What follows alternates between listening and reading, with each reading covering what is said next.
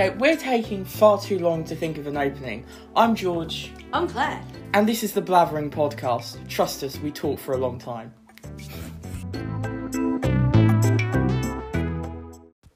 Hello! Hi! Welcome to episode 5. Ooh. And 2, series 2 of Farscape.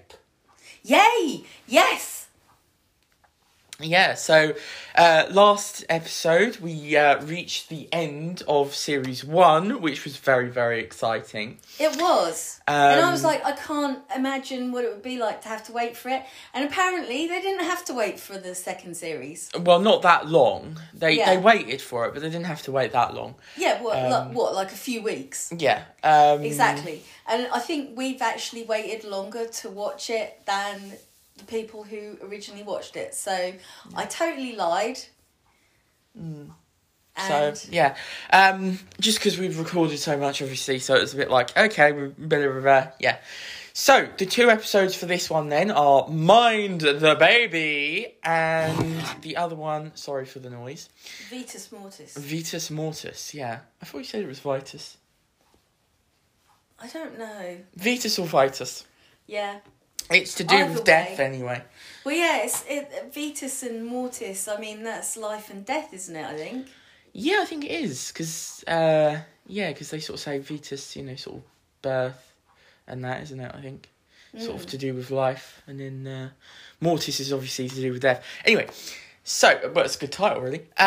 So, Mind the Baby, then, is the opening for Series 2, and what did we think?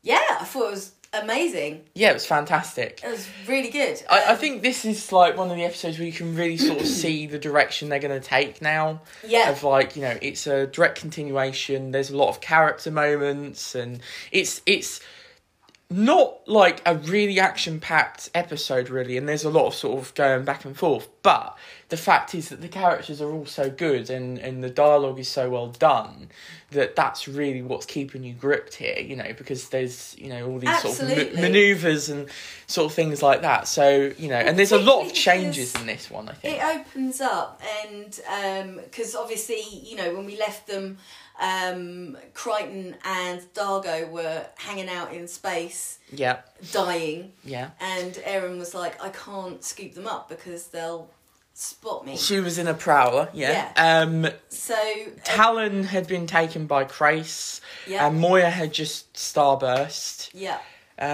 So yeah, they were all in a difficult position. So this one, it opens up, with. It opens up in a rather interesting place with them being under attack from what they're called, the aliens from PK Tech Girl. I can't remember what they're called. I can't remember. Anyway, apparently it's a dream from Crichton, who basically wakes up. And they're on this sort of abandoned asteroid. They were saved. Aeryn saved them. Yeah, Aeryn saved them. Obviously with the help of Grace. And D'Argo and Crichton are just busy playing rock paper scissors. That's slightly later on. I know, but I love that. Yeah. So basically this one sort of, yeah, they're sort of stuck there at the minute.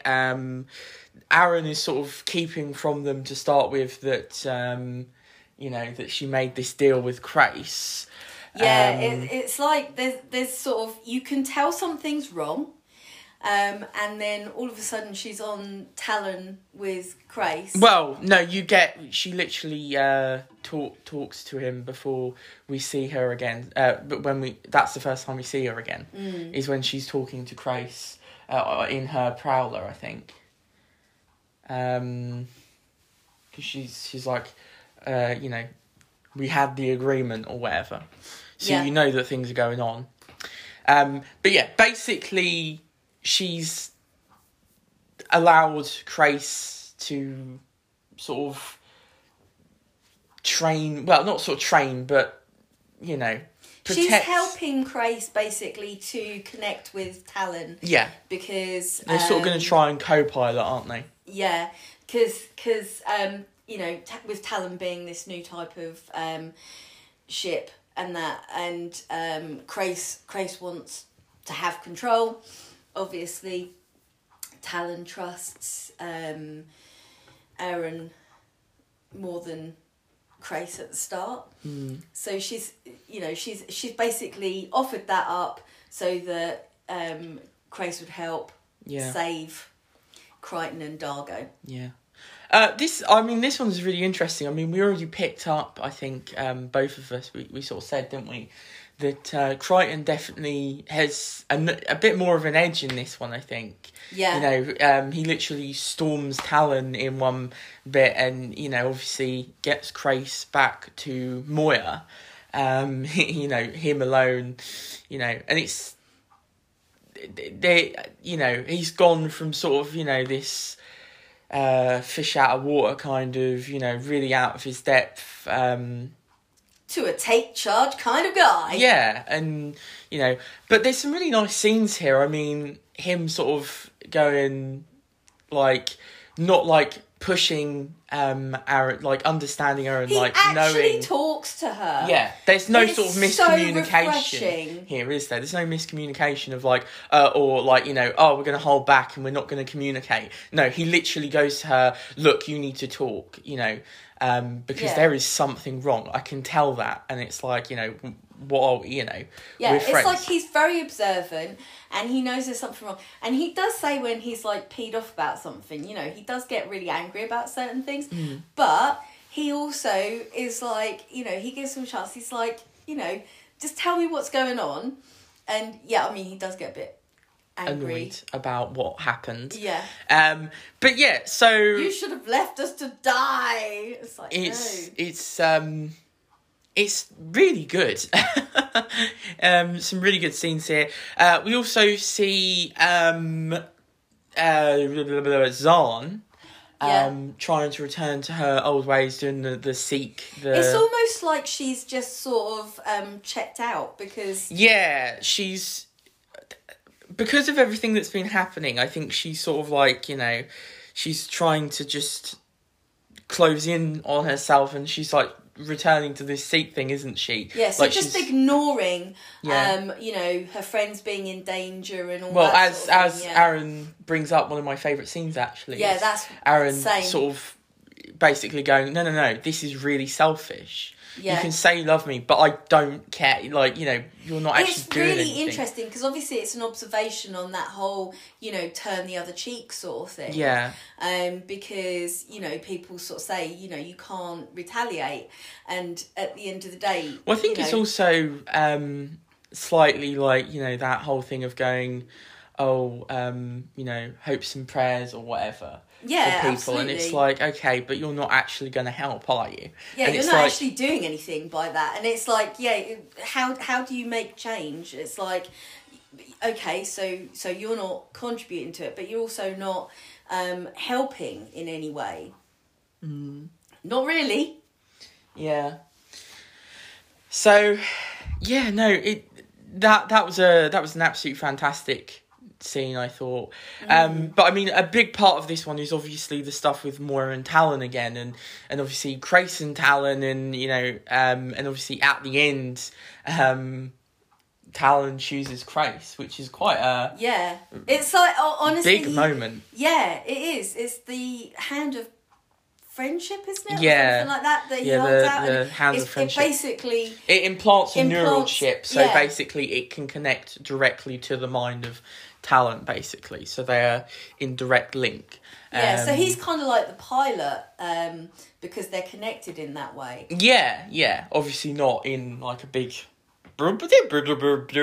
chair thing. That was a really good impression of Pilot. Thank you. What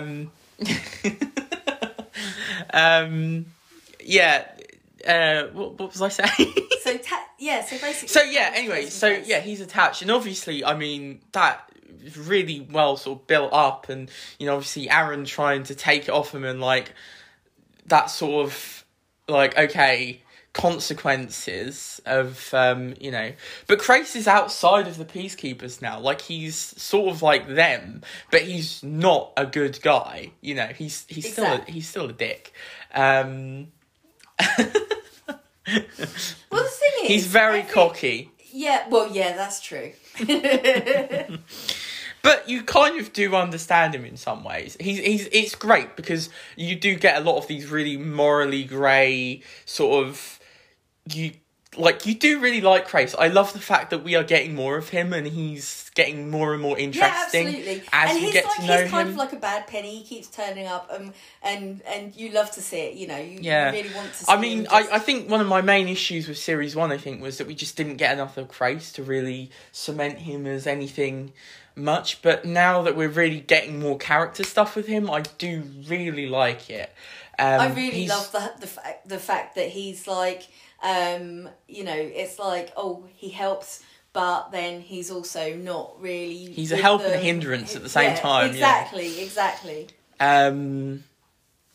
It's like he helps, but only towards his own... I mean, it's such an interesting progression as well, because, I mean, obviously, from going from absolutely wanting to kill Crichton at all times to now just sort of not really minding Crichton, it's like, you know... Yeah. Is just... such an interesting progression, I think. Yeah. And obviously... Well, particularly because at the end as well, he sort of says to Scorpius that he's killed Crichton with his bare hands. And it's kind of like, well, is he, like, protecting Crichton there? Or what's going on? Well, it's more to get at... Well, as Scorpius says, I think it's more to get at Scorpius himself, because obviously he put him in the Aurora chair and everything, didn't he? And sort of basically, you know... just ruined Crais. I mean, to be fair, you could say that... destroy him, didn't it? I mean, to be fair, you could say, well, everything that Scorpius did, tried to destroy him. But you could say that Crais put himself on that path because of his trail of vengeance. But it's a very, it's very absolutely. Interesting. I mean, that's the thing, isn't it? Basically, quite often is the that is downfall. It's also interesting as well because obviously, in the last series we had Scorpius himself saying, "Oh, he's now a runaway. I'm in charge. He's not part of the Peacekeepers anymore." But it's interesting because in this episode, we obviously get Crais basically going, I denounce the Peacekeepers. I'm not a Peacekeeper anymore. So it's interesting that he's taking that now. Because, he already wasn't. He knows that he can't go back there, technically. I mean, he's in communication with Scorpius, but he knows as soon as this is done that he would be... buggered. So it's like there's no really he does know he's not part of that team, but it's that fact of tearing that off, which I think is very interesting and will lead to some interesting consequences in the future. Yeah, definitely. So I'm very interested to see where this whole storyline goes. This also has some really fun moments with Crichton and D'Argo, as you said, the rock paper scissors. I loved him playing rock paper scissors on his own. D'Argo. Yeah. He's he just does not understand it. It's why does that beat that? That doesn't make any sense. Yeah. And I just loved him playing it on his own. Yeah, playing it on his own was so funny. It's what? And obviously we have the team, the best, Rigel and Chiana, who I just love together. Rigel and Chiana are just, the gruesome twosome. I love those two together. They're so snarky to each other. And as we've said before, I mean, we're going to talk about it a bit more in the next one, for the next episode, in this episode, but for the next, Farscape episode. But, the stuff between Pilot, Moya and Aeryn and Talyn and that, it's really good. It's fantastic. It's really so interesting. And I did not expect them to go down this route, but it's it's probably one of my favourite routes they've gone down. And the pairings are so interesting because it's not just, oh, you go, you we get interesting ones. Obviously we've got Crichton and Aeryn and, they have a sweet snuggle at the end of this episode. Yeah. But it is interesting. I mean, the question, obviously, at the end of the episode as well, raising of, has Crais changed, from Crichton. So it'll be very interesting to see where it all goes and how, you know, what it leads to. Because, yes. Yeah, I really don't know. I mean, I know bits and pieces about the series. Like I've said, I do know things about the series. But I still don't know, like, the overall arc or, like, everything that happens. You know, I do know that there are certain things, but mostly I'm pretty blind. I mean, you are completely blind. You've got no idea where this is going. I've got no idea, yeah. I'm just, you like, have literally just going... no clue as to anything. I'm just along for the ride, and I'm really enjoying it. I love, the directions that things have taken. I love the fact that it doesn't just... You know, there's quite often there's a temptation to dwell a lot on, like, romantic attachments and that, but it's great because it doesn't just do that. It's you know... Yeah. It has a lot of other stuff. A lot of other relationships. Yeah. Between people. And it's really interesting. It is. So let's go on to the next episode then. Yeah. So this one is the Vitus Mortis. So this was an interesting one because this kind of returns to the sort of series one, you know, thing of sort of kind, not monster of the week, but sort of story of the week, adventure of the week kind of thing. Yeah.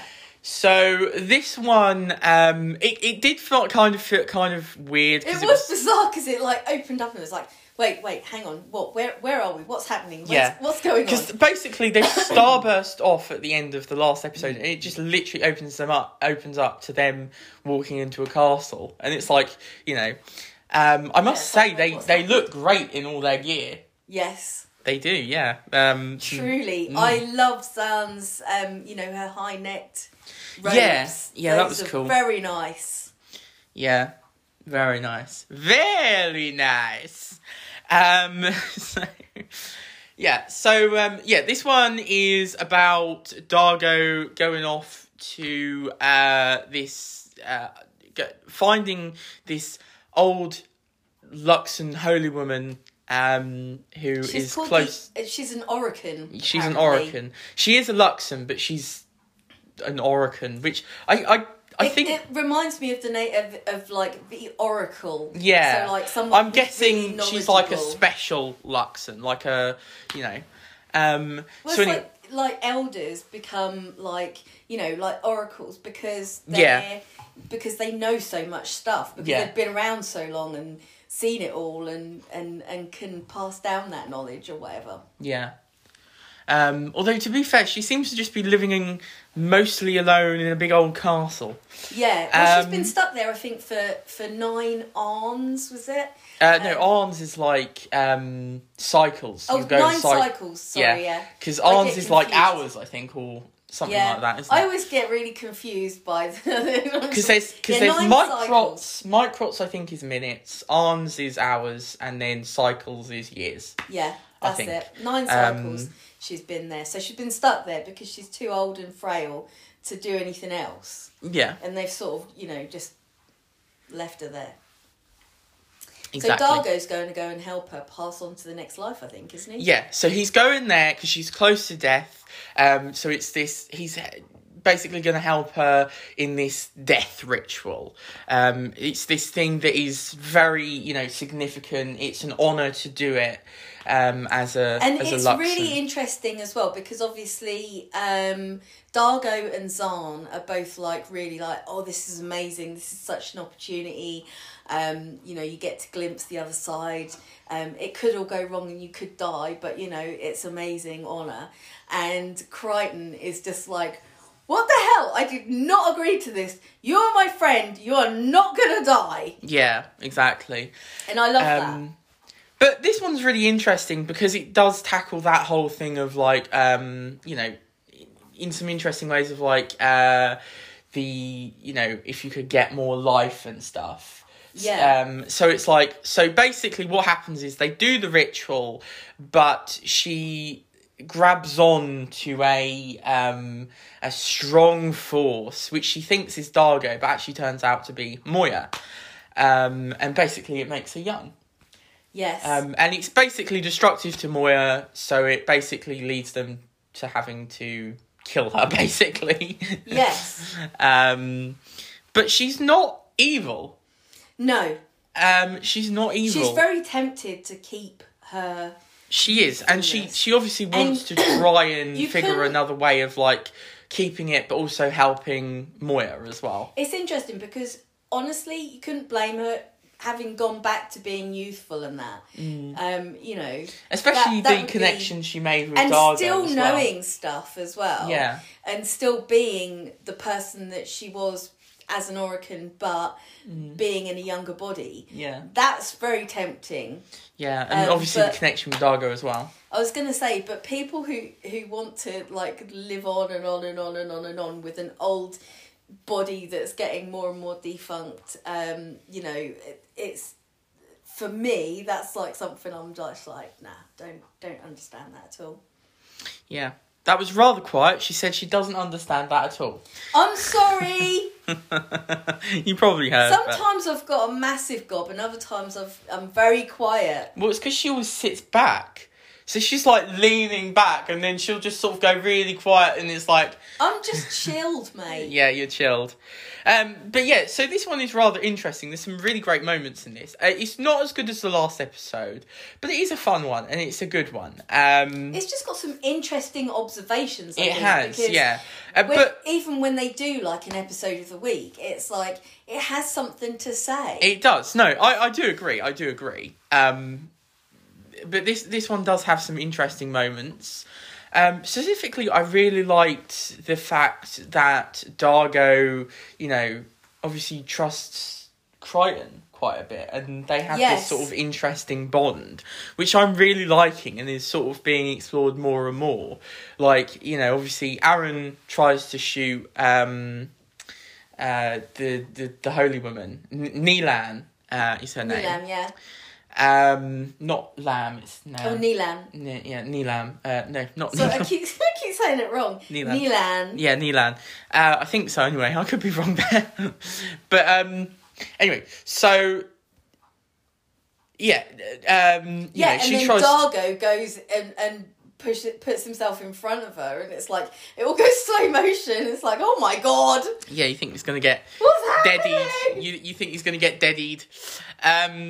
But yeah, you know, obviously Crichton comes down and you can obviously see that, like, D'Argo is, like, going, look, I know others won't understand, but I'm going to try and appeal to you. Yeah. And it's like, you know...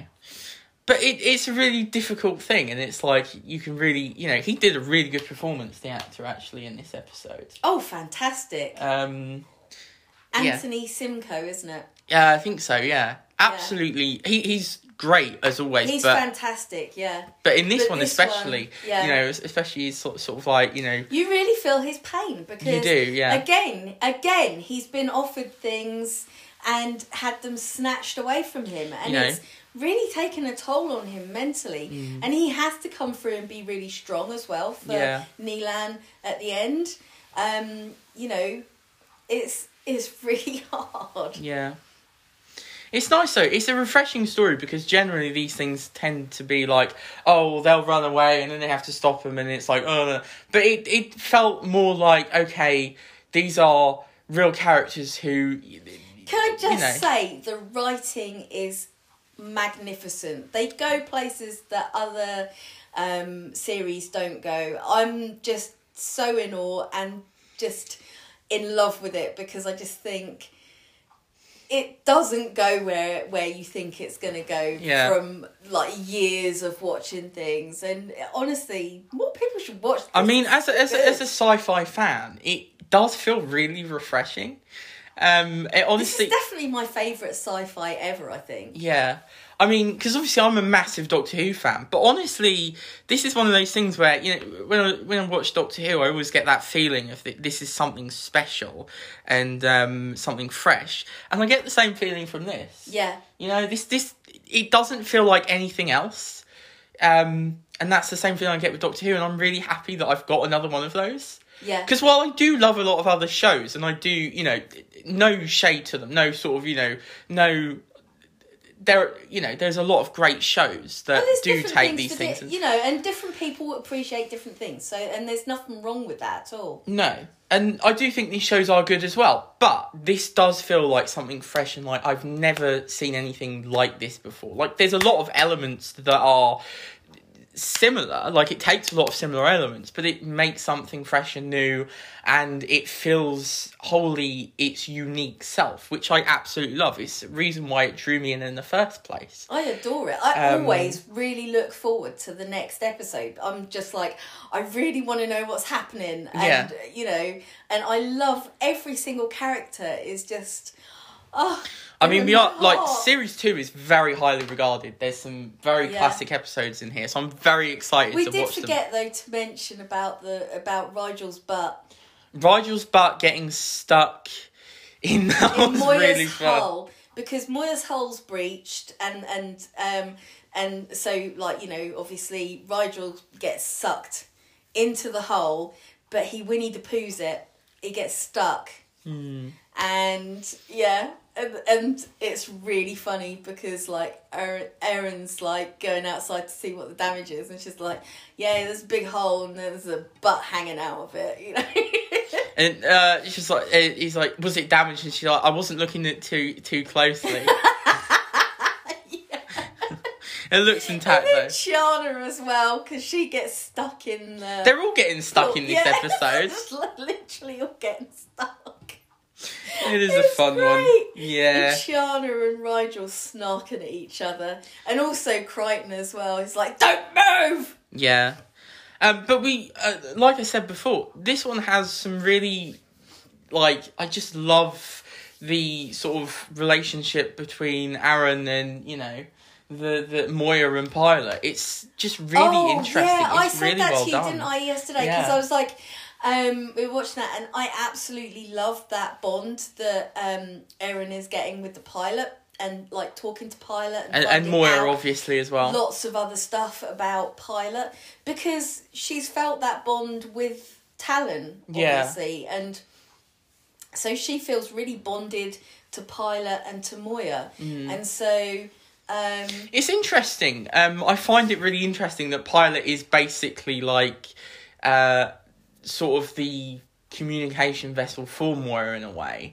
Like, he's sort of the in-between, which I find like a really interesting idea, because a lot of these sort of sci-fi shows, you know, I mean, obviously a lot of these ships are not alive, but even where the ships like are either, you know, so, I mean, you know, closest thing I can think of is obviously the TARDIS. Yeah. But even then, it's not really like that, because, like, even though it's alive and the Doctor does communicate with it, it's quite a very different feeling. It does still feel very far off, whereas Moya really does feel like a living, breathing being that has emotions and you know, I mean, a lot of the time, you know, she's very, like... headstrong and like going, no, I'm going for Talyn, or, you know, this, that and the other, and it's, you know... Yeah, she makes her own decisions.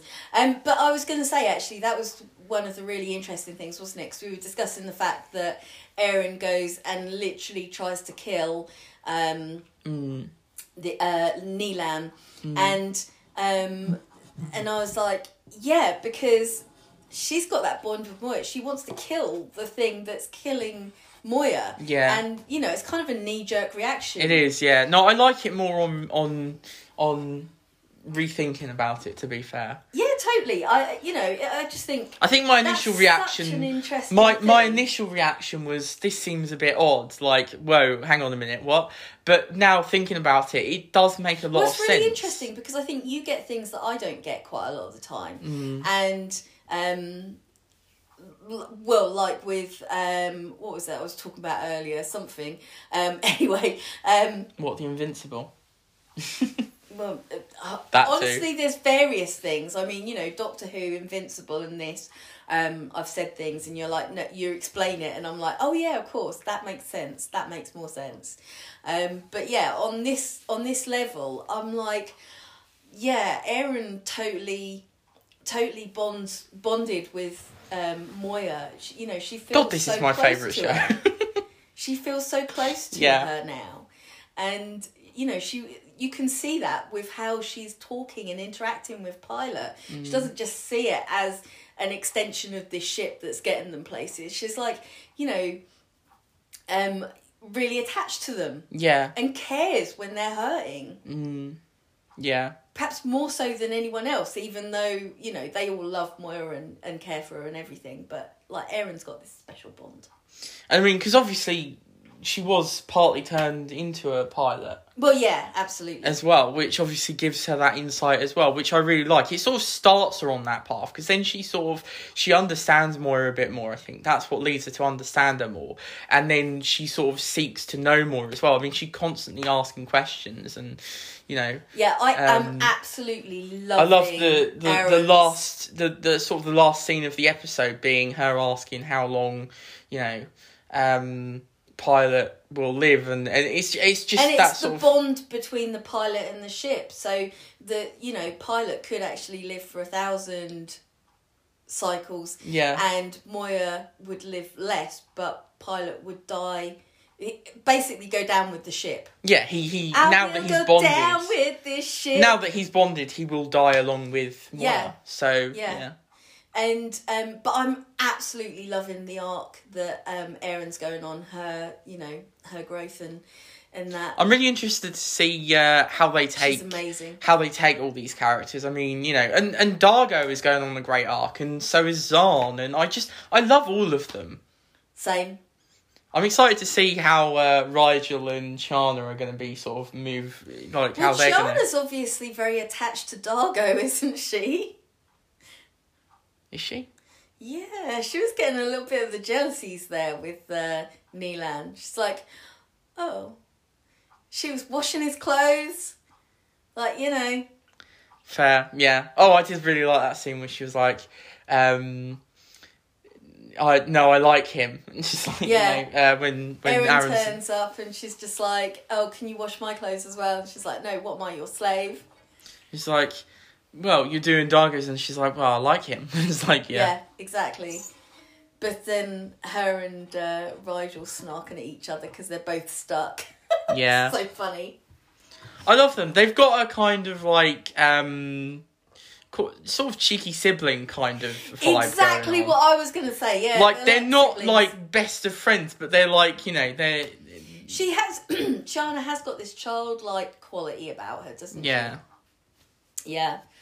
And they are very naughty together. Yeah. They do naughty things. I love it. Egg each other on, and then they snark at each other and squabble. Such a good show. Watch it. If you're listening to this and you're like, oh, please watch it. Yeah, and stick with it, because honestly, it just gets better and better and better. I mean, I do think that series one is a really strong series, but it like is, even if you're not like you're going, oh, I'm not a massive fan of it. Please stick with it, because it's so good. It is so good, and I know that, you know, it's just going to get better and better. I mean, it's wonderful. I love it so much. It has honestly blown my mind. I've never been. A massive sci-fi fan. You know, I like Star Wars, I like Doctor Who, but this has my heart. Yeah. It has my heart as well, which is impressive, because generally I've really struggled to find other sci-fis that really get me, like, you know, something like Doctor Who, but this really has, I must admit. Yeah. Especially, like, American sci-fis, I do struggle with them. Yeah. But this one, damn is it good. Damn is it good. It's amazing. I'm really excited. And I know that, not the next episode, but in the next podcast episode, we will be talking about one of the favourite episodes. Oh, I'm excited. I want to watch now. Yeah. So taking the stone is like a, you know, not a fan favourite, but... Crackers Don't Matter is supposedly a fan favourite. Everybody loves it. Everybody, you know, raves about that one. So I'm very excited to see what all the fuss is about. It is supposedly very good. And it sort of starts a sort of thing of, you know, some stuff, apparently, that's... this is my best show. Through. I love it. I love it! Yeah. Right then. So, that's the beginning of Series 2... Done. We're really getting into it now. Well, we're into it now. I mean, you know, we're gonna move on.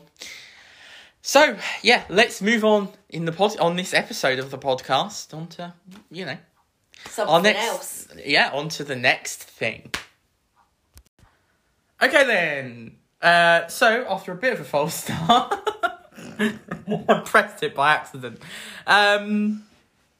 We're on to our second segment. So, of the... I should move this back a bit. Right, okay, there we go. Whoop, whoop. Right, yeah. I have no idea why I did that. No, neither do I. There was probably a loud, like, just then, because I moved the thing back a bit.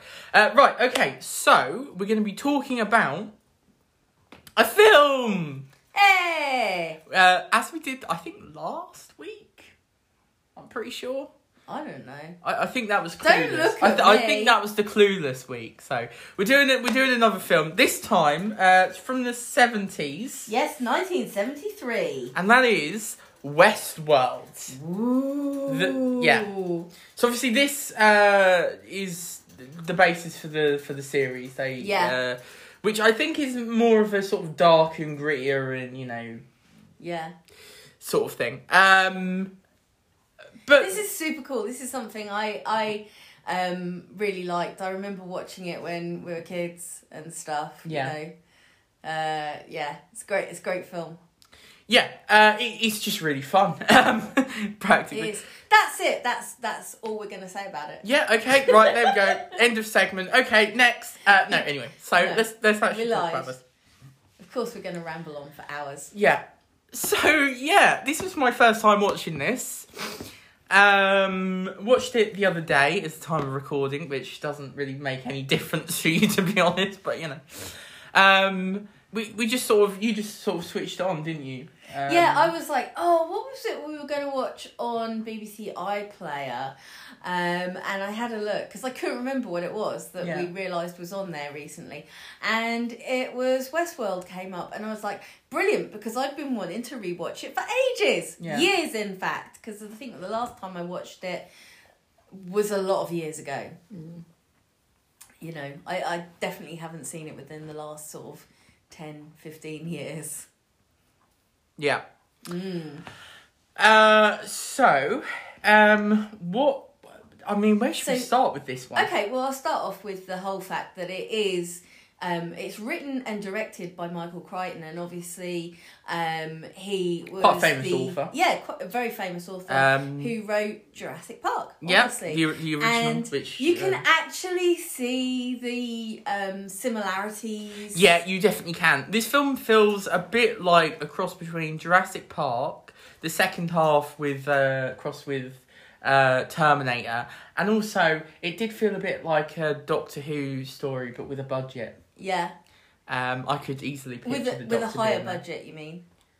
Well, I'm just going to say a budget because, Doctor Who barely had a budget back in the day. Doctor Who was polystyrene and this was like... Well, yeah, as we were saying, you went, fantastic polystyrene acting. And I was like, well, no, it's probably tin. Yeah, exactly. It was an upgrade from polystyrene. But yeah, I mean, and also... Yul Brynner is the Velociraptor. So Velociraptor. I'm not drunk, I promise. Yeah, I just can't there speak. Isn't an actual Velociraptor in this, although that would have been fun. Yeah. He's definitely the Velociraptor, though. I was going to say he was the T-Rex, but I was just like, no. No, the Velociraptor, yeah. The Velociraptor, because of the, the hunting and, yeah. Well, the T-Rex is kind of just kind of a... Well, the T-Rex is Rex in Toy Story.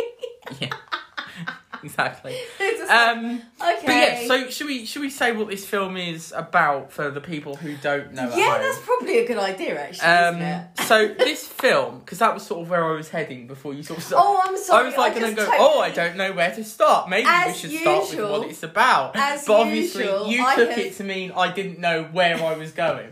As usual, I have totally derailed everything. My plans! What a surprise. I don't know what that accent was. No, I don't know.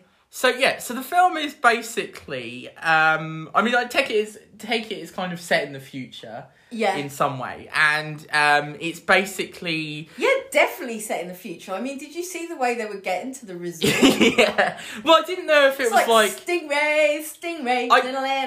Yeah, but I didn't know if it was like, oh, as in like the future, and like, oh, it's like a few like years time, and it's like, oh, we've progressed to this point, or yeah, because you know some of them are like, oh, they're not like actually set in the future, they're just sort of like technically everything's a bit more advanced, but like, you know, it's supposed to be still like Jurassic Park, to be honest, because yeah, obviously you know, if you want to suggest that could possibly happen, don't tell Ross, or any paleontologist, then, you know, it's not now, is it? I mean, it's going to be in the future. They've made a park.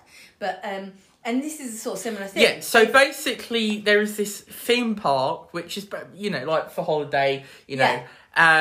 Think like for really, really rich people, because yeah, it's $1,000 a day. Yeah, and like this was in the '70s, so you can imagine. I mean, yeah, that's a lot of money now. Yeah, think like Disneyland, except, you know, a bit more advanced. It's like Disneyland, but for the bloodthirsty. But the pirates of the Caribbean come alive and shoot the people. Yeah. So basically, all right, you can calm down and stop wiggling your fingers at me. That sounds weird. Yeah. I was just pointing at you. You're wiggling it. Well, though, it just made me think of, because there's that line in Jurassic Park, isn't there? What line? It's like Disneyland, but if you go to Disneyland, the pirates of the Caribbean don't come alive and eat the tourists. Right, okay. So it's, you know, you were saying it's like Disneyland, this, but yeah, a little bit more advanced. Yeah, and for bloodthirsty people. Yeah, so basically what it is there's like a few different lands that you can go to. So there's Westworld, which is, you know, Wild West, and it's basically filled with robots, and it's supposed to be like, you know, really realistic, and you feel you like can you're get living in fights and stuff. Yeah, and feel like you're living in that place. So you got Westworld, medieval world, yeah, and then Rome world. Which I love the fact that Rome world is enjoy your desires, like, you know. Oh yeah, totally. Exactly. Bacchanalia, mate. Yeah. Bacchanalia. Cough in a minute. Clutching the pearls there. So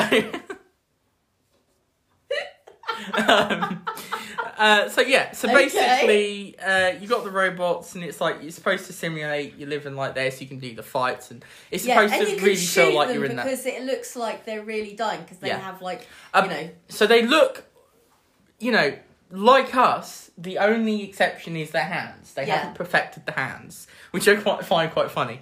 It's quite amusing, isn't it? Haven't perfected the hands, so you can sort of see. Did they go to Madame Two Swords? Yeah, you can see the, you know, the roboticness. The roboticness. Well, it's like they've got lines that, like, raised where they're, you know, where the joints are in their fingers, isn't it? Yeah. It's like, yeah, it's a bit weird.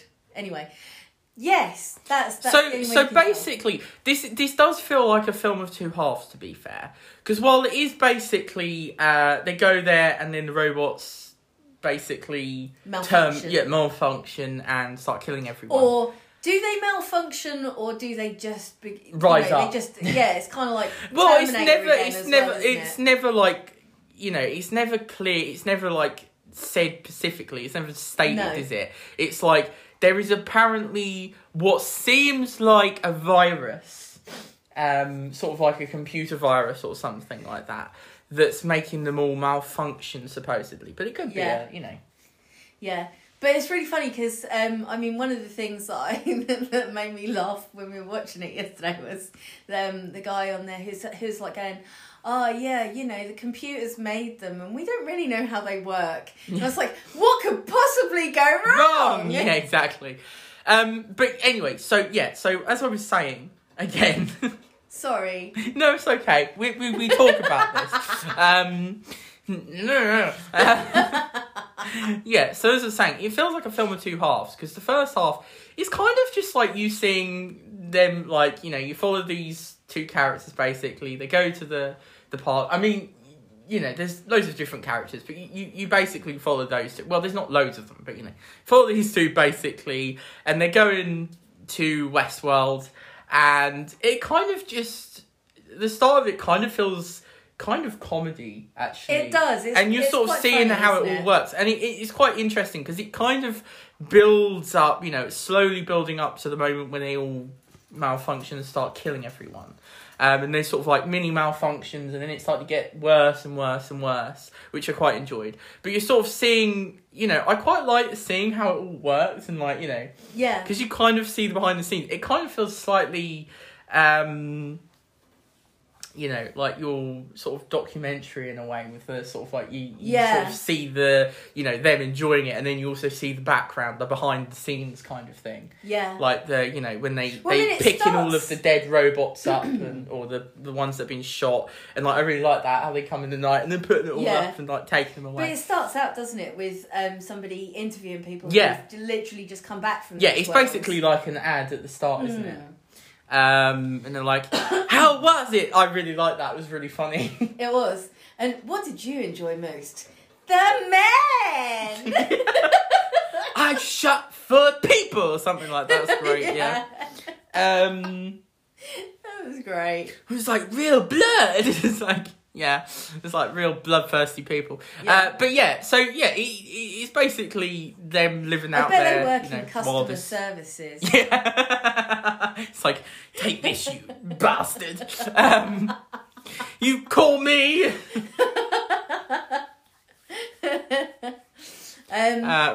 So basically, you're sort of seeing them indulge their deepest desires.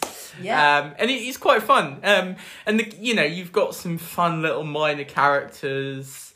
And it all just kind of builds up until basically everybody dies. Everybody's dead, Dave. Yeah, exactly.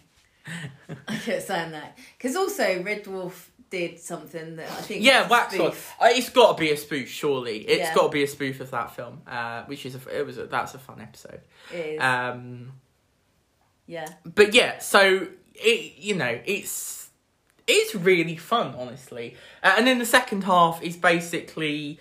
You know, all the robots have killed everybody, basically. And you've got this one guy. What's his name? So we don't... In the film, he doesn't have a name. Doesn't he? Oh, okay. Oh, well, are we talking about... Sorry, are you talking about the robot or are you talking about the actual guy? The actual guy. Oh, sorry. Right, okay. So, sorry, I thought you were talking about the robot. No, I'm not talking about the robot. I wouldn't have asked if I was talking about the robot. Okay. So, the actual guy... Jesus Christ, where is he? Oh, he's a bit late in this roster. Hang on, give us a second there, folks. We're just gonna go silent now. This is my actual usual load of bollocks, isn't it? Really, where I'm like, I don't know what I'm doing. I'm guessing it's this guy, Richard Benjamin, who plays Peter Martin. Yeah, I think it might be because I think he calls him Peter, but I can't remember. Yeah, it looks like him. Does it? I don't know. It does. Just put a moustache on him. If you've only got a moustache, a moustache, a moustache. If you've only got a moustache. And he does in the film. He does. He doesn't in that picture though.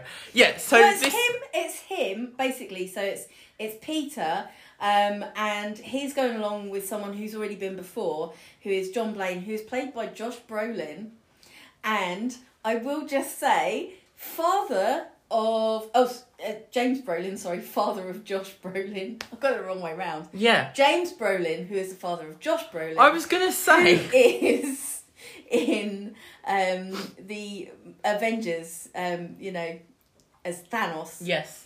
I was going to say, when you said that, I was like, I'm pretty sure that's not him. Sorry, I got it the wrong way round. I was too excited. I was like, he looks so like him, though. Yeah. They look exact. They look identical. It's scary. Yeah, so basically this Peter bloke... Also, what is Peter's relation to this other guy? Is he just a friend? I think they work together or something. I was just going to say, the sexual chemistry there... Like, seriously. I was like, they... I thought they were sharing a bed when they first got there. Well, the whole thing, though. The whole thing. I was, like, watching. I was going, okay, seriously. They seem like, because he was going like, oh, you know, because he broke up with his girlfriend, and I'm like, is he going? Oh, sorry, his wife. Yeah, sorry, his wife.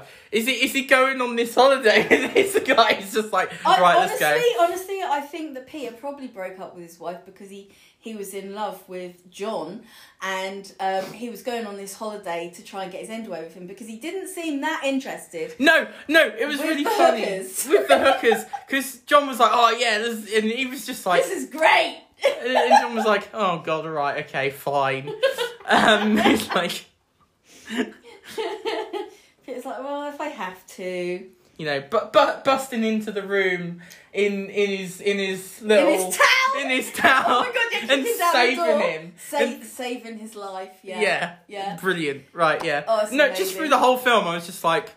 Yeah. Mm-hmm. Mm-hmm. But anyway, so yeah. And honestly, I think John was coming round to it when he was in the bathtub singing because he was getting his little grin. Yeah. It's just like, yeah. Aww. Yeah. So, so Peter's basically left because poor old, what's his name? John has been shotten. He's been shotten. Well, I mean, he gets bitten first. Well, he gets bitten first, yeah. He gets bitten by a snake first. Yeah, not a robot snake. Not a robot cowboy. No. A robot snake. He's a robot cowboy. Yeah. So he gets shotten, or shotteth, and then, dies, obviously. I am shotteth. I'm shotteth. I like it. And it's basically pursueth. We're just going to do everything with sueth. Pursueth. Through the desert. But through the desert by the gunslinger. The gunslinger, who is played by Yul Brynner, who is a legend, obviously. He was in... What? I forgot what he was in. Oh my god. This is a mess already. I love it. Oh my flipping god. As if it wasn't, you know. It wasn't before this moment. No. It's always been a mess, but you know. Oh my god. Sorry. Right. I hate IMDb. I can't. It's like, for God's sake, can you just... The app is better, by the way. Oh, is it? Oh, yeah. I should go on the app then. I was going, no, I don't want to go to the app. What was the...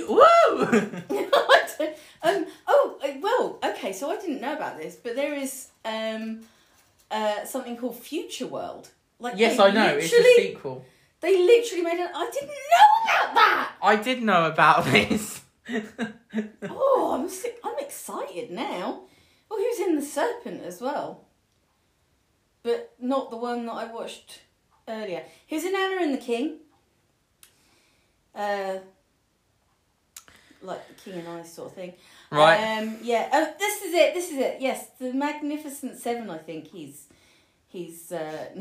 oh, God almighty, he's been in so... Yeah, the Magnificent Seven, there you go.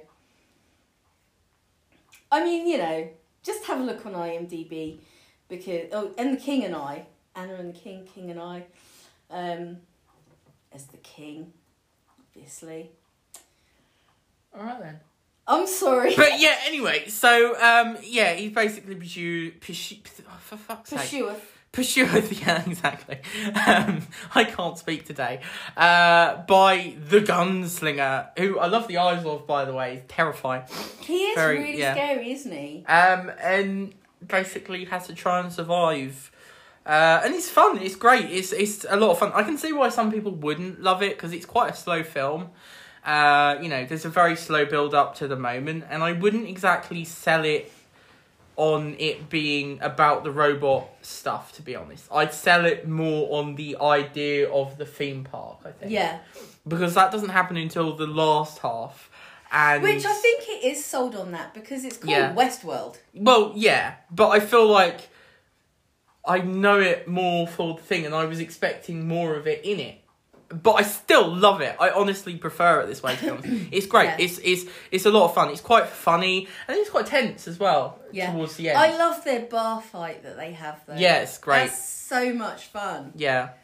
And, you know, jailbreak, sorry. Yeah, exactly. And, you know, and the horses are being repaired. Just random really horse on the table.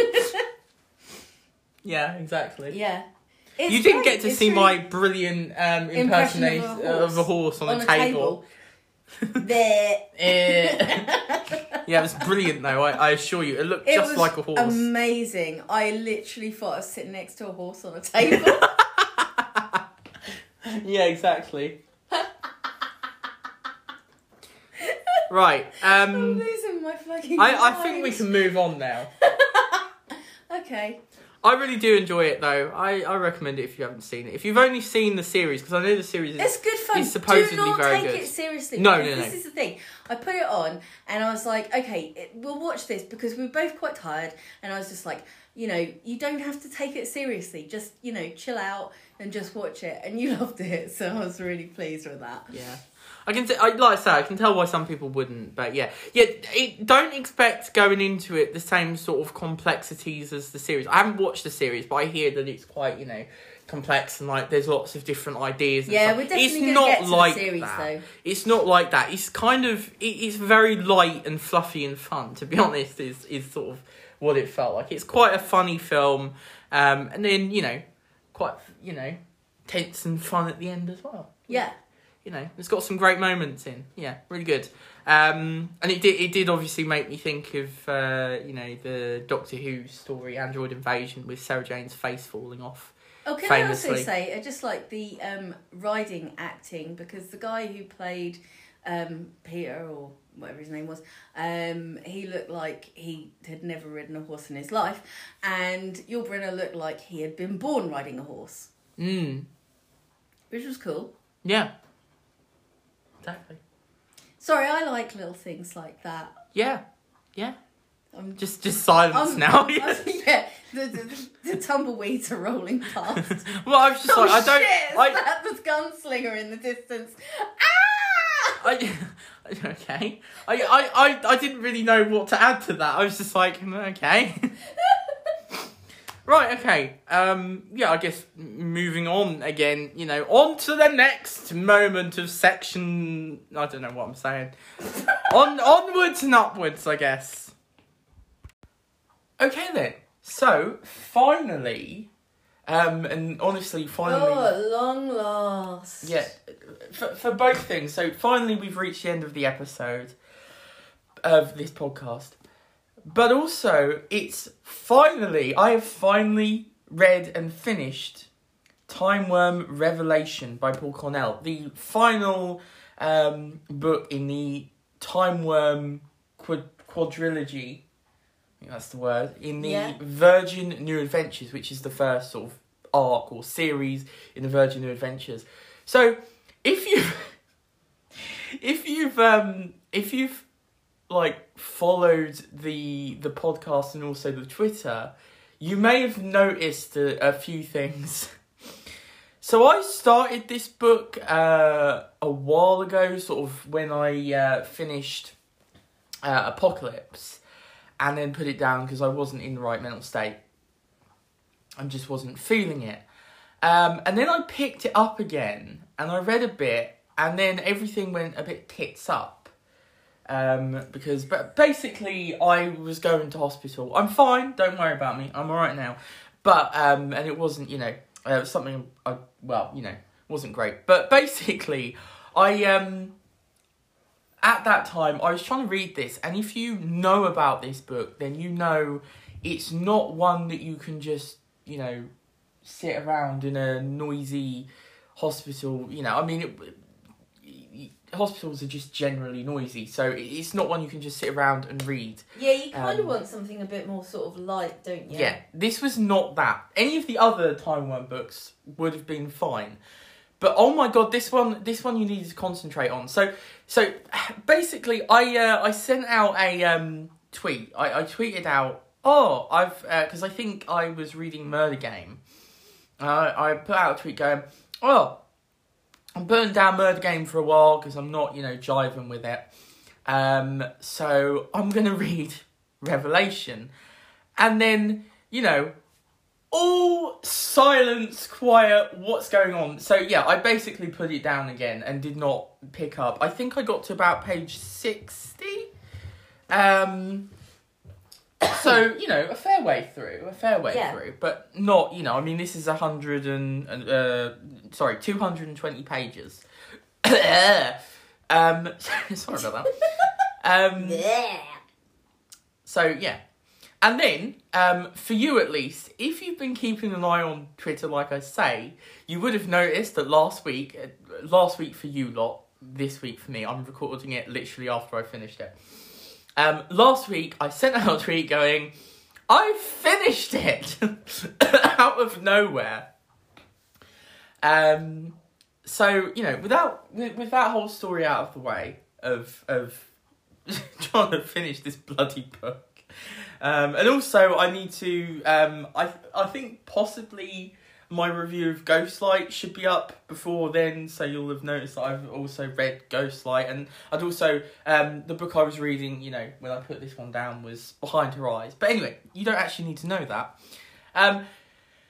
So let's talk about this book after, you know, 4 minutes of telling you a grand old story about me not reading, this book.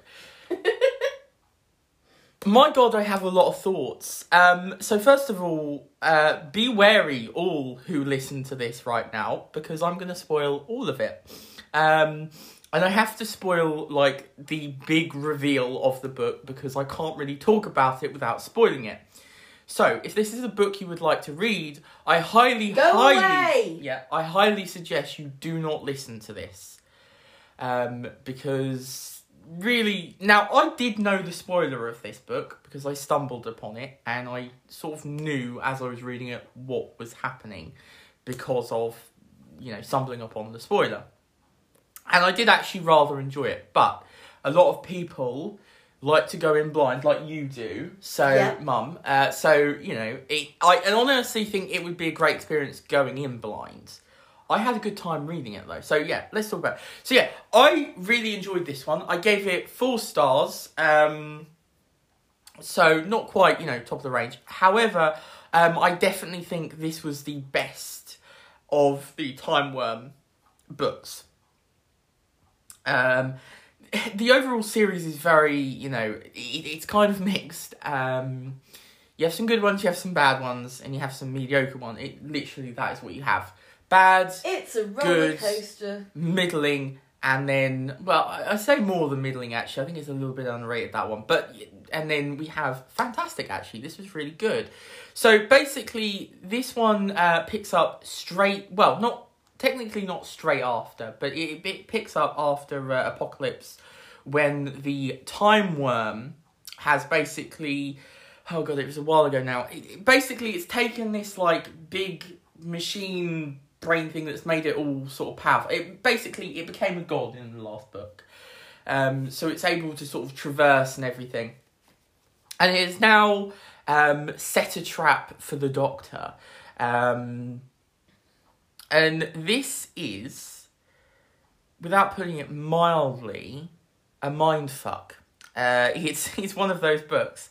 Because basically it's these two, you know, enemies facing off against each other in this massive game of chess, basically. It's not actual chess. No, we don't read about chess in this. But, you know, it's kind of, you know, this is the ultimate Seventh Doctor as the chess master book, or one of them at least. You know, he is playing with everybody in this book. And so is the Timewyrm. You know, this is... and it, honestly... for a villain that I think has really been underutilised with the other books, I mean, like, you've only really got a notable, you know, you got to see them as a proper villain, really, in the first of the series, Genesis, and then this one. You know, the middle two, well, Exodus, she was stuck in Hitler's brain. And then this one... happens to And then some people. I was going to say the best of us, but I don't think that's true. Yeah. The worst of us. Yeah. She was stuck in Hitler's brain or mind, really, but you know. And then in Apocalypse, she was sort of behind the whole thing, but you didn't see her for most of the book. She only really came out at the end, so you don't really feel like she's much of a threat in the other books, if I'm honest. Even in Genesis, she's kind of, you know, behind the wall, just sort of plotting the entire thing, and she's not even the Timewyrm at that point. She's just Ishtar. But for a character that really hasn't proven themselves, they really become a threat in this one, honestly. It's really done well. You know, they establish the stakes perfectly. You know, Paul Cornell, you know, who was obviously a really well-respected author. This is his first one. And it's really good. It's really well done. Like I say, we finally get to see the Timewyrm actually playing the game she constantly said she was playing. So yeah, I really like that. I really like finally getting to see, you know, that side of her. But also we're getting to see the Doctor really being pushed to his lowest point in a lot of this. And really sort of, you know, his chess master ways really coming to bite him in the arse slightly, which I think is rather fun. And obviously, because obviously with the TV stories, with the TV series with the Seventh Doctor, we got to see him playing that game and using people, and obviously using Ace specifically in Curse of Fenric, you know. But obviously in the books they can really ramp that up a bit, because they don't have to hold to the, you know, they can do the blood, the guts, the gore, the sex, the violence, you know, all of that, the cursing, and, you know, so it's sort of taken to a bit more of an extreme. With this book, I will say, and a big reason why I really struggled to start with, and probably why I can't really rate it higher than a 4, is you are just plunged in without really any sort of, you know, idea of what's going on for quite a bit of this book. And while I did know the spoiler, there are a lot of things that you just will not understand, and you will not, you know, for a while. Specifically, let's see his name. I've forgotten his name. Trelaw, isn't it? Something. Reverend Trelaw. I've forgotten his actual name, but Reverend Trelaw and Saul, the speaking church, as it were, the sentient church. Okay. This sort of presence that isn't actually in the church. It's just sort of there, basically, or it isn't actually the church, but it's in the church sort of thing, because they built it over. They built the church over the sentient thing, over sentient soul. Sentient soul. Yeah, exactly. That's good, man. I like that. Yeah. So obviously you're meeting these two characters, and it's like, what is going on? And then, you know, more characters come in, and you're like, what's going on? And then the Doctor and Ace are on the moon, and then, you know, first they're in Sheldon Boniface, then they're in on the moon, and then you've got, you know, you've got this kid, Chad Boyle, who was killed Ace as a kid in this, like, what we assume is an alternate reality, who's now in a spacesuit on the moon. And you've also got the return of Hemmings from Exodus, who's now also on the moon in a spacesuit and controls some people in a tavern.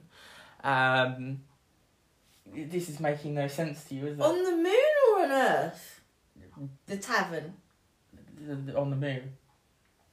Tavern on the moon. Yeah. So basically, it does make sense, you know, and it does, and you will sort of understand, you know, I'm making it sound more complicated than it really is, to be honest. But it is complicated, and there's a lot of, like, technical speak, and things just suddenly start happening, and you're like, okay, what's going on? But I think once you get to, once you get past the first 60 pages, because I was suddenly getting, once I picked it back up and I started reading again, it all sort of started clicking a bit more into place and settling in, because, the story had started to get going. Because the thing with this book is that it is kind of us seeing, the start of this book is us seeing the chess pieces being moved into their correct positions for then the rest of the book to be take place. So, the Doctor and Ace have to get to get to the place. Ace has to die. Twice. It's like you've just been attacked by someone. Okay. Just yawning. Is it the time? No, I wasn't yawning. You just went, ugh! Yeah, well, there was a, when you get, sort of a hiccup, but not a hiccup. Oh, okay. Okay, right, yeah. Anyway, so, yeah. You've lost my train of thought now. God's sake. To be honest, this is such a meta review, but, there we go.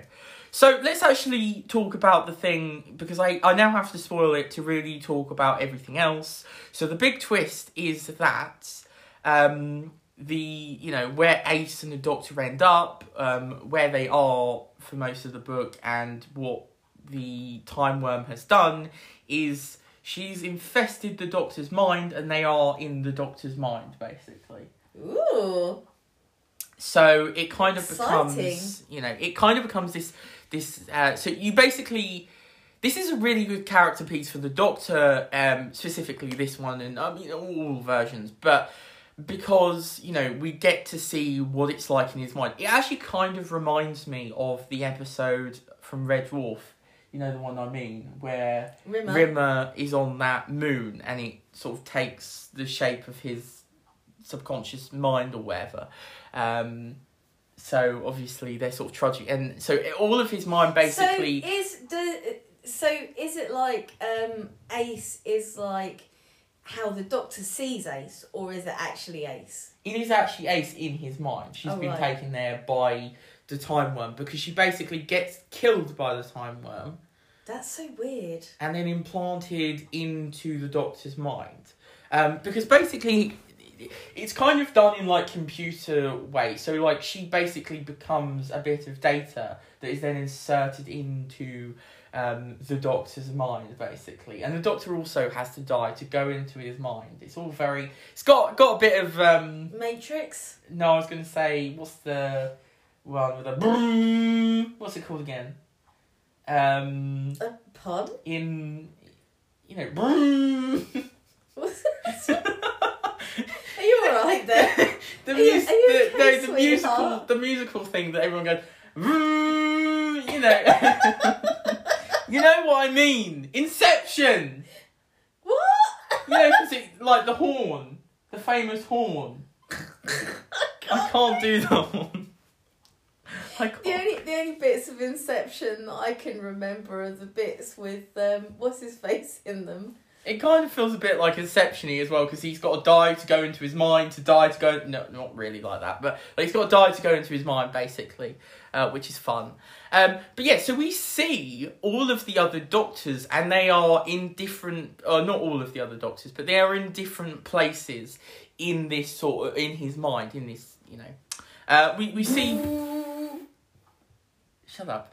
We see... Shut up! I'm sorry. I'm trying to... do a review here. I'm going to have to kick you out in a minute. I'm going on a naughty step. Yeah, exactly. So we have I think it's three primary... Is it three? I think it's three, yeah.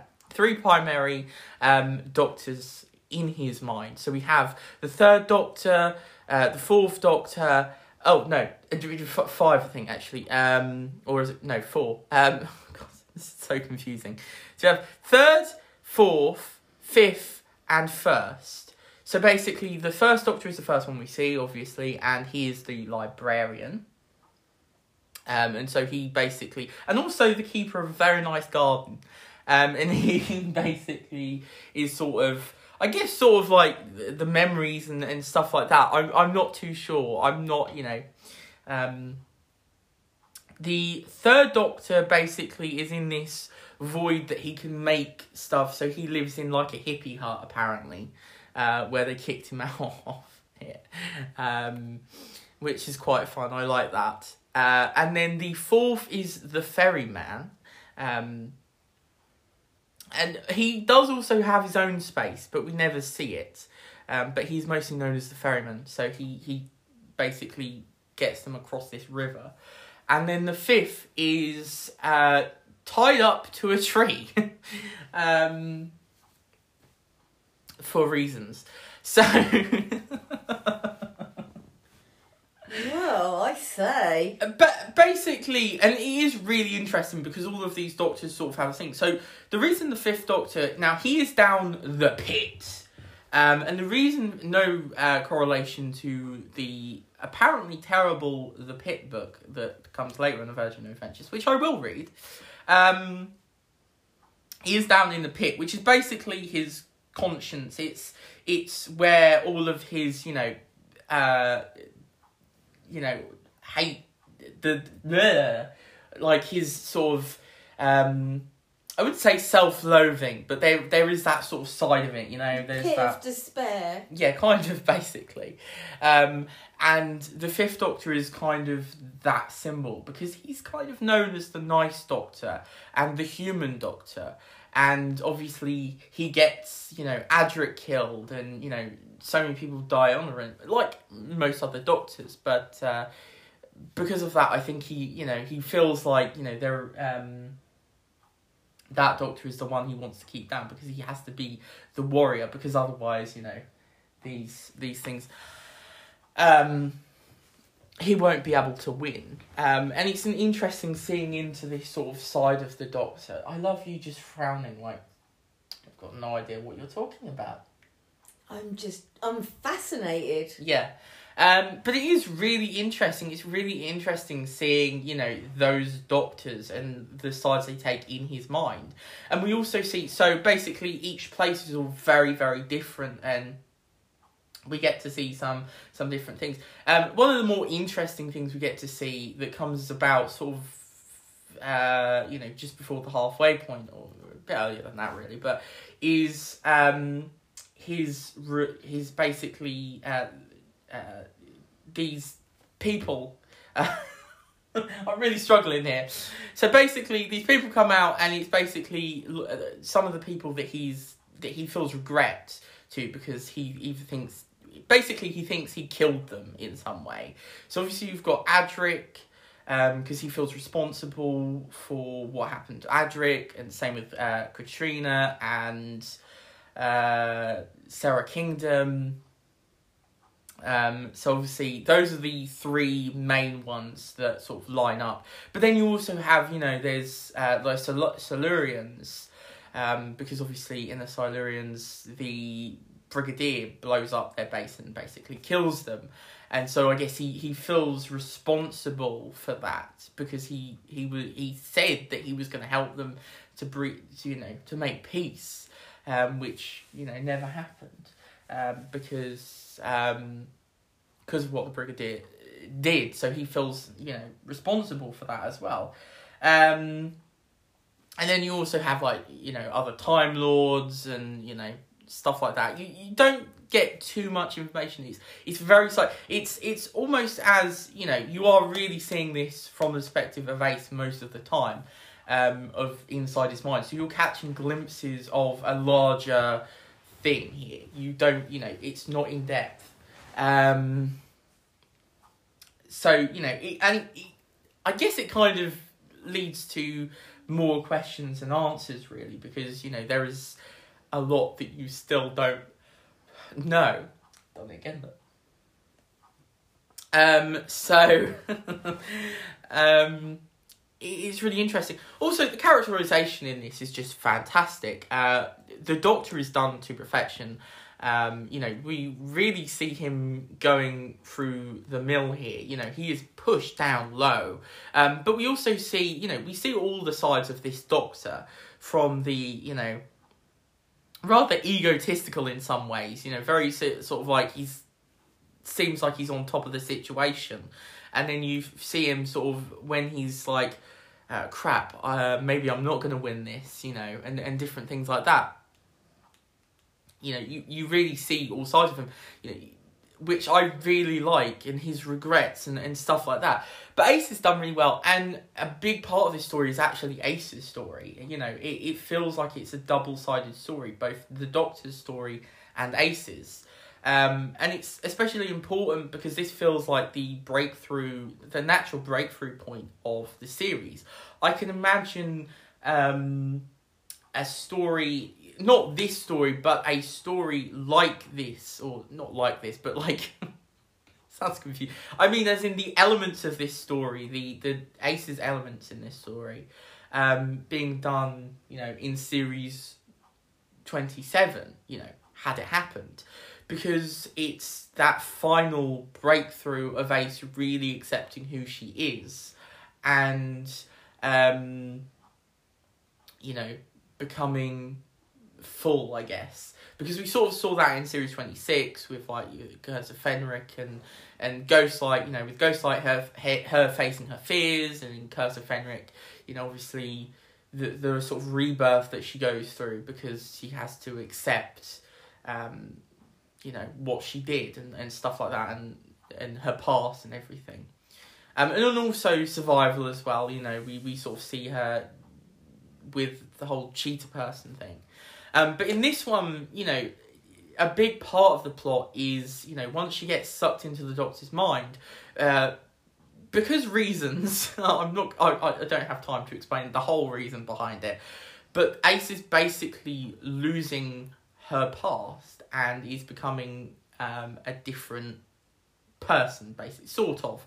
She's becoming Dory, or, you know, Dottie, or, you know, basically she's becoming Dorothy and not Ace, the Ace that she's fought so hard to be, because obviously her past is sort of clouded in this sort of she's always been trying to break away from her past. So when she obviously got picked up by the time spinny thing, whatever it was, and landing on, you know, Iceworld, you know, that was her way of finally breaking away from it, because obviously, you know, she wasn't on Perival anymore. So with this, you know, she's basically reverting back to her childhood self and having to, you know, actually accept that part of her and also move on and grow up and all these different things as well. And it's done really well. A specific highlight in this is actually when she gets stuck in this, so the sort of third Doctor's world, which Hemming sort of takes over. She gets stuck there, sort of, and it basically starts to, she starts to control it, basically. And so she then ends up in a reality where she's still at home, she's young, but now everything is slightly different. She's no longer Ace. She's accepted that she's Dorothy. And now she's, you know, with this friend. And she's very establishment.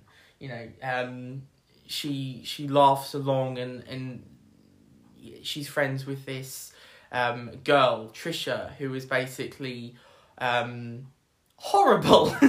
You know, she's everything that Ace hates.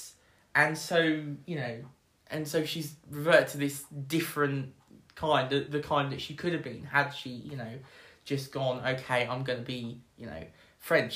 She has to face the fact that she has to go through the pain to actually become who she wants to be, rather than, you know, the comfortable option, which is sit and, you know, obviously end up becoming, and sitting by and sort of not being Ace. You know, a big part of this, so obviously in Ghostlight, we obviously, you know, with the Manisha, I don't know how to say her name, Manisha, But anyway, she's a Pakistani girl, basically, who moved over there. And obviously, we obviously hear about how she got firebombed, which her house got firebombed, which led to Ace going to the Gabriel Chase. So that's obviously a big part of her life. And obviously, she was friends with Manisha and that. But in this reality, she's not, and she's friends with Trisha, who basically, you know, obviously calls her all the names under the sun. You know, there's Takeaway is the name for her. You know, this sort of stuff. It's very, like, racist, horrible stuff. But obviously, she has to sort of push past that because, you know, there's that whole thing of... sitting by and just listening to it while, you know, which I think it was really well done. And Manisha's really well characterised in this as well, I thought, you know, because she's sort of her head element. She's sort of in her mind, so she sees her as, you know, but no, I found it really well done. It was fantastic. It sounds fascinating. It sounds like, you know, it really does sound like something you know, yeah, interested in reading. Yeah, No, I think you would. So the problem is I just don't know if it's you really want to go for all of the, you know, hassle of trying to get all of the information to actually go into this book. Yeah. Yeah, which is something you said to me earlier, and, you know, agree. Yeah. But it sounds really interesting, for you personally. Particularly from the... You know, from the point of view, I mean, it sounds very apt of what's happening now, isn't it? You know, it's like, you know, do you sit back and just let people talk about it? You know, because everyone sort of says, oh, you know, everyone's so woke these days. And it's like, no, people are just sort of like, you know, talking out about crap that they see. And, you know, if you just sit back and let it happen, it just gets worse and worse, doesn't it? But also, I mean, the lovely thing about this is it also very fun book, you know, it's also a very fun book, you know, we have lots of timey-wimey, you know, head-scratchy, you know, stuff going on, we get some great stuff with the Timewyrm and seeing just how evil and twisty-turny she tries to make everything, and we get all the side stuff with Treloar and Saul, which I haven't even delved into, and I'm not going to here, but it's great as well, and... You know, everything sort of comes together and is wrapped up really well. You know, it really satisfyingly as well. So, yeah, I mean, it is a fantastic book. It was really well done. It took me a while to get into it. I mean, you have to be in the mood for it. You have to be, you know, okay, this is what I want to read today sort of thing. Rather than, oh, I'm just going to pick it up and flicker through pages because that's not going to work.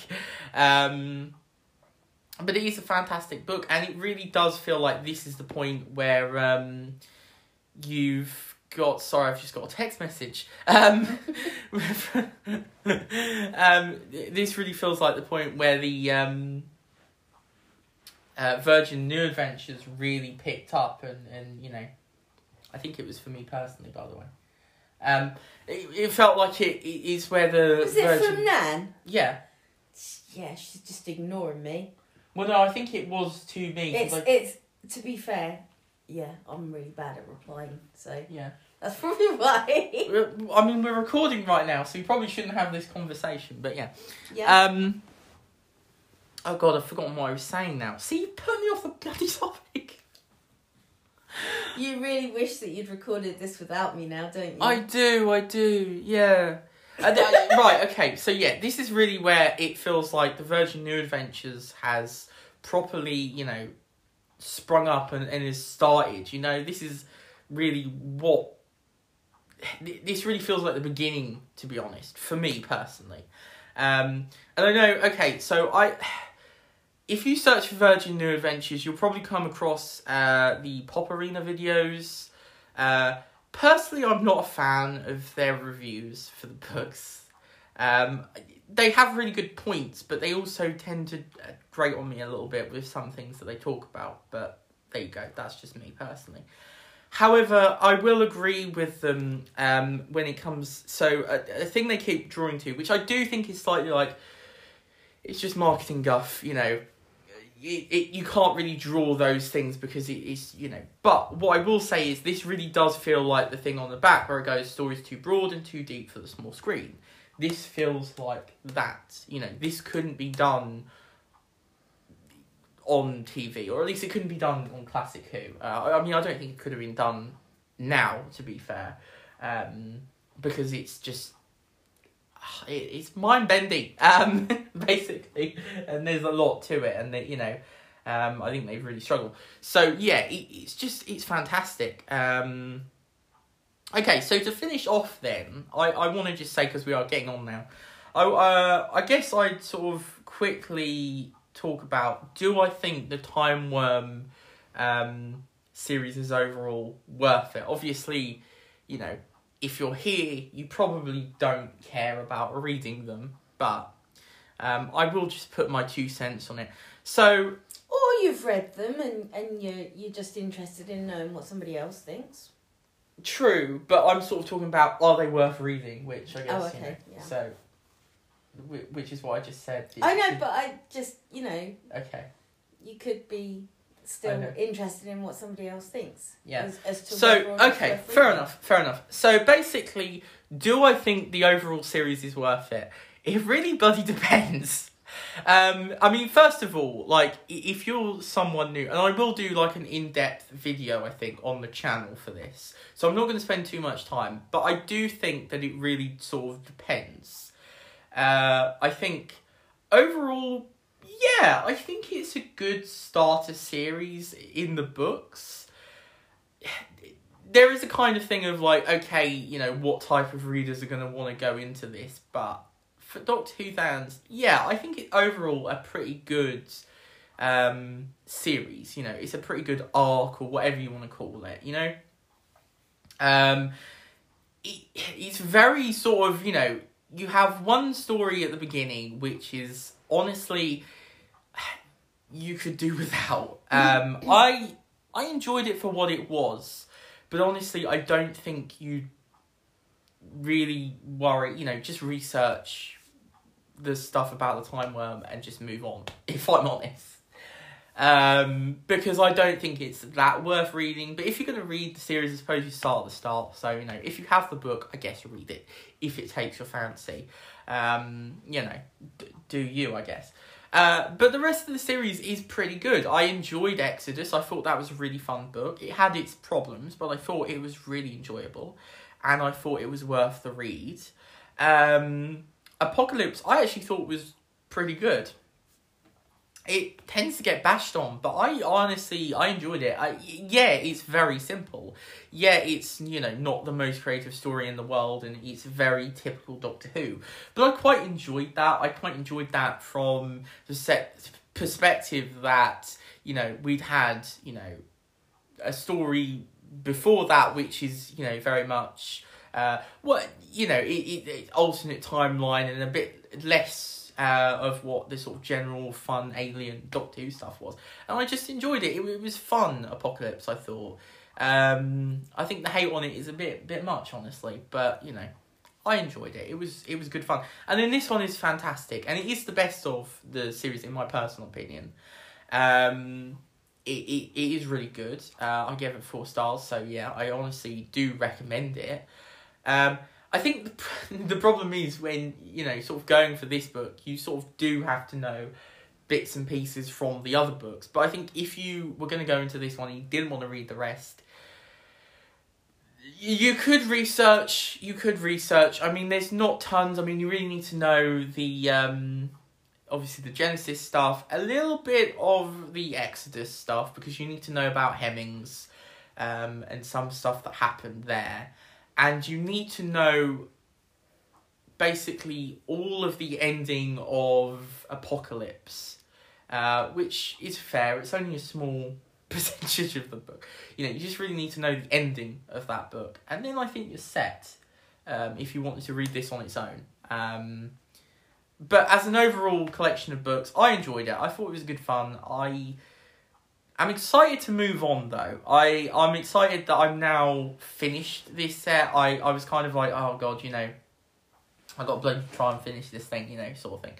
And I'm just excited to now move on to a new set of stories and a new arc and a new adventure, because obviously the next one is Cat's Cradle trilogy with Time's Crucible by Mark Platt, which I'm very, very excited for. So, yeah, I'm excited for that. But overall, this was a good book, a very good book, and a pretty enjoyable arc overall, I thought. It could have been better, but yeah, no, I enjoyed it. I really enjoyed it. But a good ending. Yeah, and it had a solid good ending. It had a solid ending, yeah. It had a good ending, so I enjoyed it. Yeah, after that, just flooding of all my thoughts on the book, you know, because I did have quite a few, you know, thoughts. I think that's it. Yeah, not the most coherent review, but it's what it is. Well, since when have we ever been coherent about anything, to be honest? Well, I think my Ghostlight review was a bit better in terms of, like, getting all of, like, what I wanted to say out. Whereas this one was sort of, like, there is so much to this book, it's very difficult to talk about it. So, yeah, it's sort of where to start. And obviously, with the journey of reading this one, it was a bit difficult. So, yeah. But no, I did enjoy this. So, ending guff, obviously, you know, blathering on podcast, follow it, do whatever. I also have a channel, like I said, Infernal Viewer. Go subscribe to that for more. And this, actually, I forgot to say at the beginning, but this is the last time on this podcast I will be covering the Virgin New Adventures, or any Doctor Who book, to be honest, because I'm going to be sort of transitioning those to the channel. I'm going to be talking about those on the channel. To the YouTubes. Yeah, so the Cat's Cradle stuff, that'll all be on the channel. Tubes of you. Yeah, okay. So yeah, that'll all be on the channel. So you're not going to see any more of that stuff, but I thought I had to get the Last of the Timewyrm book on here, because I'd already started it on here, so it made no sense to just do it on the channel, to be honest. So yeah, I decided to finish on this note, which was good. It was a good note, high note. There's also the Twitter, which I highly suggest you follow, because look, you would have had insight into what was coming if you'd followed the Twitter, or maybe you did know, and you were like, yes, see, follow the Twitter. So yeah, that's a good idea. Follow the Twittery bird. Follow the Twittery bird. And obviously contact us there and all whatnot. And tell us what you think of the book if you want to. I don't know. I'm losing my marbles today, sorry. Yeah. I've been at work and it's been a very difficult week. Yeah. So, thank you for joining us for another episode of the Blathering On podcast and listening to us blather on. See you next time. Au revoir.